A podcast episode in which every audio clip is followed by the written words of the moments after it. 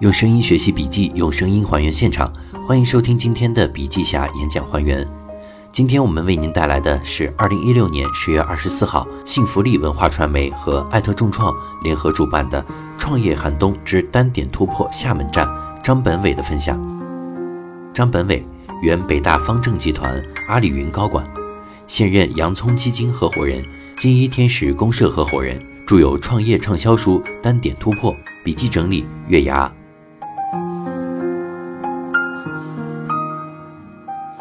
二零零五年，中国出现了一批互联网细分市场的巨无霸。你会发现，过去选择好赛道的，经过十年，基本上会成为一家很不错的公司。那么，在创业过程中，我们到底该做什么样的选择？选择什么样的产品？选择什么样的赛道呢？回归到交易本质的问题，归根结底，最重要的环节是产品本身的稳定性。这也是所有创业者会遇到的最大难题。不论你做的是内容创业还是实体创业，没有稳定性的产品就不可能做到规模化的发展。我的投资方向是围绕消费升级，因为在中国的经济周期里，消费升级成为未来赛道的主赛道，赛道足够宽，才可能出现优秀公司。早期阶段选择一个单点，选择一个价值点，然后把它做到足够好，就足以支撑你的未来发展。我对未来时代的判断是。未来是一个小时代，社会的构成体系会变成中小型，不再有真正大的节点，也就是小圈子、小社会、小社群才是未来。创业寒冬部分机构的数据显示，投资下降了百分之六十六，资本市场在早期投资严重萎缩，但厦门和杭州有所例外。杭州投资热度高，依然处于高速阶段，这与当地电商产业发展有关。厦门则是流量之都，问题在于如何转换流量。多数基金的投资节奏在放缓，并不是没有钱，而是整个市场处于恐慌状态。这也跟中国经济发展处于的经济周期有关。但是投资也并未停下脚步。我们来看一看经济下行周期到底应该从哪个角度来出发呢？如何获客？一、客户是谁？在细分市场时代，如何定义？如何定义清楚？二、需求是否刚性？能不能在消费升级中重新定义？现在通用型的刚需时代已经结束，移动互联网时代的纯在线业务红利也已经结束，在特定场景下的消费刚性需求凸显，用户开始被细分，场景也开始被细分。比如，装小蜜就是装修市场中提供第三方监理服务的公司。装修市场呢，其实是消费市场中一个非常大的市场，但是因为频次低，导致原有的市场脏乱差。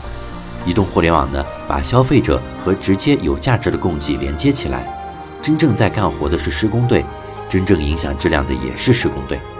整个互联网只做一件事儿，就是把消费者和最有价值的重新连接起来，把价值重新分配，更多的钱可以给工长，因此就出现了第三方监理市场。互联网公司的进场，就是把价值链中原来不那么重要的角色干掉，使得价值在整个链条上重新分配。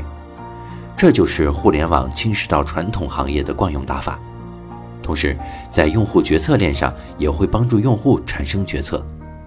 在整个投资市场，谁能把用户的决策转移到自己的平台上，谁就会被投资。这也是为什么内容电商能被投资的核心原因。今天的用户正在多样化。当我们发现整个价值链在消费端竞争的时候，不建议大家参加消费端争夺。消费端打得越激烈，市场就越会被激活越快。应该在价值链上发现可能衍生出来的机会。价值链是有传导效果的，装小蜜就是一个典型。如何在冬天创业？大家要学会两个词儿：趴着和等待。未来十年。整个中国市场都是围绕传统行业变革，同时我们也期待下一轮的技术带来的平台变革。今天创业的特点都是在成熟品类上再定义，因此我建议大家要找成熟品类做重构、做细分市场。客户会在什么场景下产生消费呢？今天消费中有相当多的品类需要线下体验，比如餐饮市场就在做一个巨大重构。在中国有个特例，商业地产房租占比相当大，如果短期之内房租占比不能下降，整个线下消费都要围绕如何降低房租占比。整个餐饮业呢都在由大店转化为小店，比如北京的西贝莜面，现在开店呢都注重小型化的特点，店面变小，快速规模化，供应链也跟着变化，成本结构的变化会使整个产业链的交易出现变化。只要有变化，就有创业机会，怕的是不变。因此，我从来不认为经济下行是坏事。经济下行会使很多行业发生重构，但大部分行业回到线上和线下结合模式都是深水区。一大平台的寄生模式，刚开始你可以只在某一点进行单点的创业模式，在大平台上做寄生模式。最早的淘宝平台三只松鼠一开始就寄生在淘宝上。过了一定的交易规模后，从前端的消费端到后端的供应链成熟后，开始从淘平台中分化成为独立平台。我们可以通过寄生模式先做减法。创业早期，即便你做的是非常复杂的链条，也要学会使用社会化资源，学会做减法。只要把一端做好，而这一端就是你希望做的事或者你擅长的事。二，单元资产的经济效益。单个资产的回报率，这个资产的使用周期是多长呢？大家都在讨论单车按时租赁，重点要观察一个单车的经济效益。比如在很多城市，原先有公共自行车的使用，但是却运营不起来，为什么呢？因为对公共资产的保护做得不到位。但是现在的商业模式特点都是预存卡，如果使用者出现违规行为，都是高额的信用处罚。那么，单个资产所产生的经济效益就会有很大变化。三，我们更需要重构。A，决策链重构，构建新的平台，影响用户决策，比如网红电商、内容电商。但前提是你所选择的品类要跟用户的认知产生明显差异。如果你选择的品类跟用户认知没有差别，那么用户就产生了锚定价格，认为。这件商品该值多少钱就值多少钱，在决策链上的影响力就会很小，所以品类选择很重要。B，行业价值链重构，比如培训机构，你画出一个价值链结构，你会发现其中有很多环节都可以省略，也就是价值高耗散的部分。C，闭环，从商业模式的角度来看啊，就是让用户能够顺畅的参与到产品中，并且形成互动购买。从产品角度看呢，就是能够做到对产品和服务的每一个环节都进行观察监控，实现迭代。产品闭环中需要把握两个原则：第一，新产品面世第一天就要有闭环；第二，长周期要拆分为短周期。闭环的核心是反馈控制，但凡需要控制的点都可以设成闭环，因此闭环应用的场景很多，并不局限于以上几类。比如有福妈妈就通过闭环实现了高效迭代，这个案例非常经典，大家可以从《单点突破》这本书里找到传统服务业重构的答案。四，冬天创业，我们要重新定义刚需。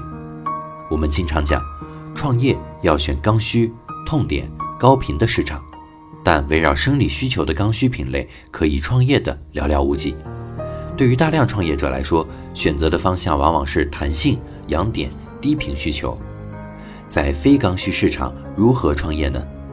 客户需求是可以通过场景被重新构建出来，并把需求刚性重新定义为强度乘以频次。因此，非刚需市场就存在两种打法：缩窄人群，提高强度，也就是找到强需求客户，将小众人群聚合，放大势能；还有提高频次，反复唤醒，也就是通过不断推送宣传文案。构造特定场景来唤醒客户需求。五，人剑合一的团队。创业早期关键问题只有两个：人和股权。企业经营是为了盈利，人是挣钱的核心，股权是分钱的核心。四个字：人剑合一，也就是团队的人员配置和股权分配需要与商业模式的核心竞争力匹配。所有权、分红权、决策权。这三种权益在利益上和权利上的体现都不尽相同，因此不能用股权这个单一形态来分配。我们建议创始人把三种权益分开，通过股权、薪酬加绩效分红和投票权三种机制来平衡企业内部创始人、联合创始人、员工、投资人、外部资源之间的关系。三、创业的深水区。当互联网与传统行业结合。开始要理解传统行业的隐性知识，比如餐饮。原先你开个店觉得很开心，但是后来你发现餐饮行业的后厨是个很大的问题。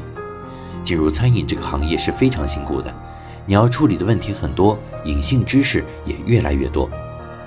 当下创业的环境是经济下行周期、资本寒冬、用户需求的多样化和个性化、用户社交链路的复杂化。用户决策场景的碎片化，代际转化的速度越来越快。创业寒冬，我们唯有单点突破，做一件值得做的事情，做好这件事儿，做透这件事儿，做到别人不想做，这就是细分市场的垄断，绝对的利益。时间成本永远是最贵的，任何一个创业都至少是五年的计划。我们要慢看快打，前半场慢，后半场要使劲跑。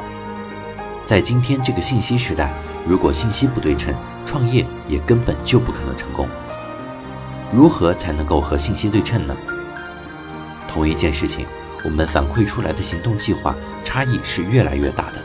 我们今天的经济处于快速变化的环境，都在拼预判能力。我们在赌我们选择的这个战场，在未来三年五年会不会出现高潮？因为赶上这个高潮，你就会被推上浪尖。而不用像爬山一样慢慢爬，这个外力太重要了。除了慢看快打，还有快看快打，但切记不可以快看乱打。如果创业路上一直在做调整，最怕的就是翻烙饼模式。一个公司如果在方向上超过三次调整，这个公司基本上就散了，因为团队会失去信心，创始人权威也荡然无存。最典型的例子就是唱吧。唱吧的前身是北京最淘网络公司，最先做的是电商的优惠券导流平台，但并不理想。所以经历了三个月公司停摆的黑暗期，他们重新对公司里面的人贴标签，找出每个人最擅长的事儿，找出哪个点能够超过市场上百分之九十的人。他们对过去半年增长速度比较快的 APP 进行重测，找出需要的核心竞争点，结合团队优势做出了唱吧。当时市场上已经有十几家公司涉及 K 歌领域，增速都很好，但没有一家做特别大，美化声音的功能也都没有做好。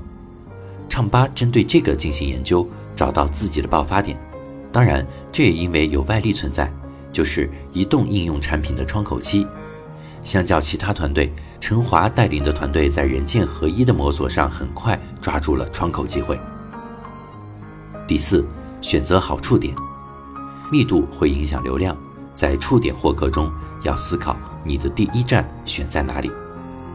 比如回家吃饭，做共享家庭厨房，这是在典型价值链外卖的风口环境下对供给端的重构。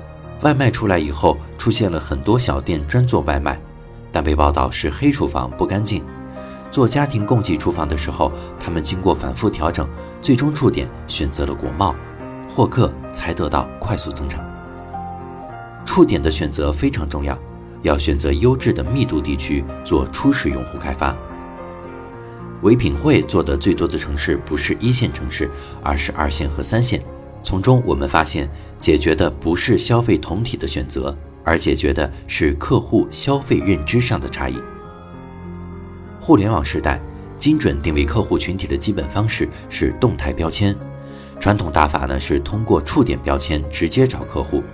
如果客户的身份和消费场景不明确，或者密度太低，就可以基于需求或情感标签广域获客，寻找有同样梦想的客户，即先定位需求，再寻找客户群。最后，希望大家都能够认真阅读《单点突破》这本书，它可以让你的创业路少走很多弯路。感谢大家。